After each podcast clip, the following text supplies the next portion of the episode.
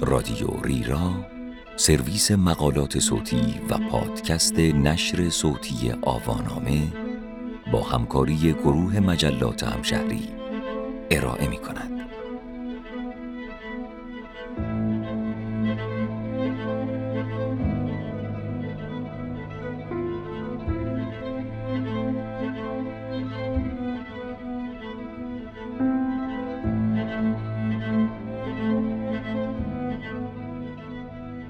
مواجهه همدلی برانگیز با زوال این عنوان یادداشتی است به قلم آریان گلصورت که در شماره 127 مجله سینمایی همشهری 24 در خرداد 1400 منتشر شده است.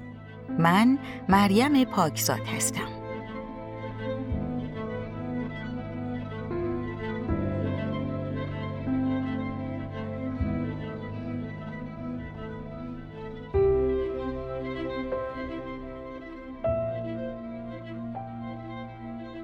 مقایسه میان فیلم پدر و عشق هانکه.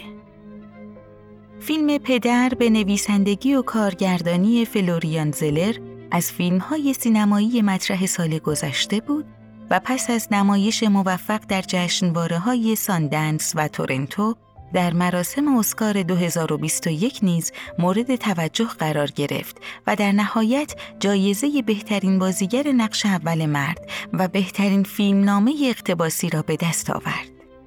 دو مورد از درستترین انتخاب های اعضای آکادمی در اسکاری که گذشت.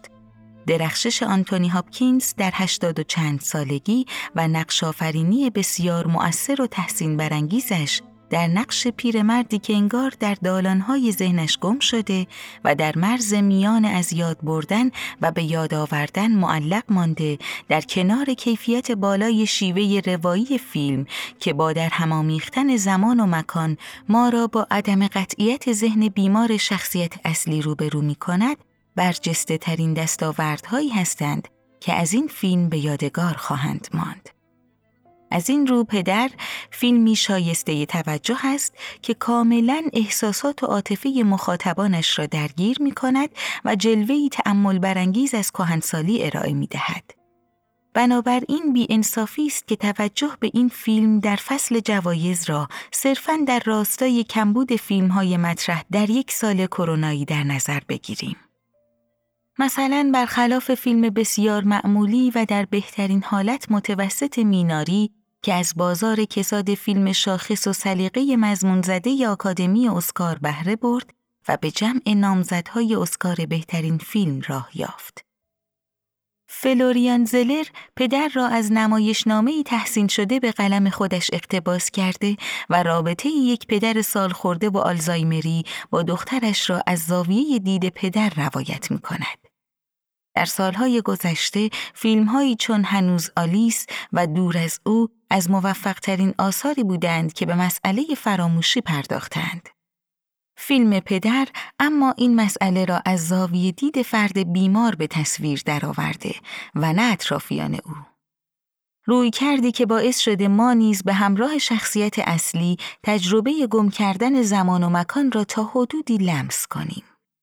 از بین رفتن حافظه و محو شدن خاطرات از آنجا که تنه به تنه مرگ و نابودی می‌زند ظرفیت دراماتیک بالایی دارد و زلر به خوبی از این ظرفیت برای خلق یک اثر انسانی استفاده کرده است. البته او پیش از این فیلم و با نمایش نامه هایش نشان داده که درکی عمیق از عواطف انسانی دارد و مانند چارلی کافمن ارتباط احساسات بشر با ذهن را به عنوان یکی از دستمایه های اساسی کارهایش دنبال می کند. دیدن فیلم پدر ما را به یاد فیلم عشق محصول سال 2012 میشایل هانکه می اندازد. اثری مهیب درباره پیری و رابطه‌ای که یک زوج سال خورده در سالهای پایانی عمرشان دارند. دیالوگی در فیلم ریش قرمز جناب آکیرا کوروساوا با این مضمون وجود دارد که هیچ چیز با وقارتر از آخرین لحظات زندگی یک انسان نیست. تصوری که اگر به آن باور داشته باشیم با دیدن عشق فرو خواهد ریخت. هانکه در این فیلم تصویری خشن و بیرحمانه از سال خوردگی به نمایش می‌گذارد. به گونه ای که هنگام دیدن فیلم ممکن است این نگرانی در ما به وجود بیاید که چون این اثری چه تأثیر مخربی بر روح و روان مخاطبان سالمندش خواهد گذاشت. فیلم پدر اما این گونه نیست و به جای آنکه سرنوشت محتوم و ناامیدانه انسان را به رخش بکشد تلاش می کند ما را به شیوهی ملموس با واقعیتی تکان دهنده مواجه کند و پذیرش این واقعیت تلخ و در کنار آن ناامید نشدن از بروز جنبه های روشن زندگی را پیشنهاد دهد. زلر برخلاف هانکه که از بنبستی دردناک رونمایی می کند نگاهی مهرامیز به آدمها دارد و از ادامه داشتن زندگی با همه تراژدی هایش می گوید. در پایان فیلم پدر خبری از معجزه و راه نجات نیست. اما فیلم با تصویر پیرمردی به پایان می رسد که انگار به دوران طفولیت بازگشته و تنها به دنبال یک آغوش امن و با محبت می گردد. چون این تصویری به مراتب همدلی برانگیزتر از یک مرگ دردناک است. عشق فیلمی است درباره نابودی و از دست رفتن. فیلمی با محوریت زوال و فلاکت بشر در پایان عمر.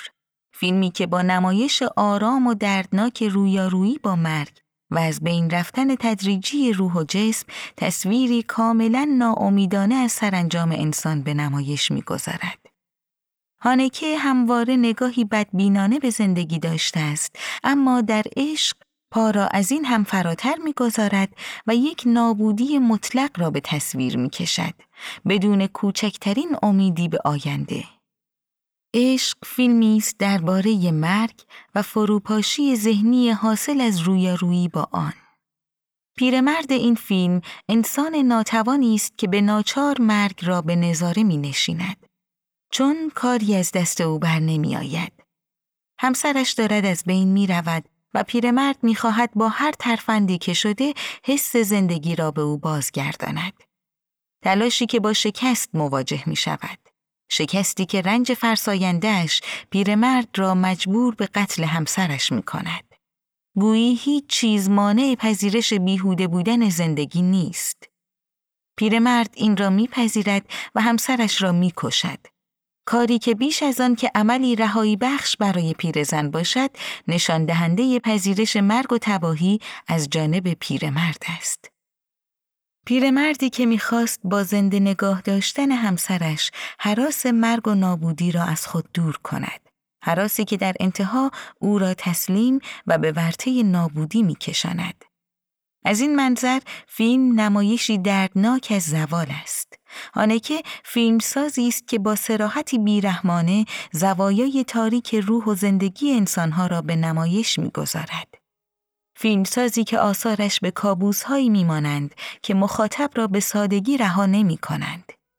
او با بی پرده پرداختن به موضوعاتی حساس به تماشاگرش نهیب می‌زند و حتی به او آزار میرساند. نکته اما اینجاست که در شاهکارهای هانکه در پس این آزار معنا و آگاهی نهفته است. به همین دلیل فیلم چون پنهان و روبان سفید علاوه بر تکان دهنده بودن مخاطب را نیز به شناخت و درکی وسیع و تأمل برانگیز از وضعیت بشر در جهان امروز میرسانند. اما در این فیلم نمایش سرد خشونت درونی و تاباندن نور به سویه های تاریک روح و زندگی انسان اگرچه تأثیر گذار از آب درآمده است اما به نتیجه جز ناامیدی و نابودی محض ختم نمی شوند. از همین رو دیدن فیلمی چون پدر برای مخاطبان سال خورده و اطرافیانشان برخلاف فیلم عشق می تواند حاصلی آرامش بخش داشته باشد. حتی با اینکه داستان فیلم در ذات خود دردناک است. اما زلر تلاش کرده پذیرش این درد را ساده تر کند. زندگی تحت هر شرایطی ادامه دارد.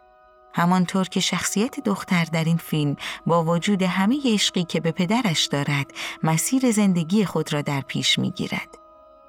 فیلم پدر را که می‌بینیم ناخداگاه از مواجهه با پیری میترسیم اما وقتی به این فکر می‌کنیم که بازیگری چون آنتونی هاپکینز در سن بالا چنین نقش آفرینی با شکوه و هوشمندانه از خود ارائه داده است تا حدودی از ترسمان کاسته می شود. پس پیری همواره مساوی با زوال و نابودی نیست و یک انسان می تواند در سالیان دراز کیفیت بالای خود را حفظ کند.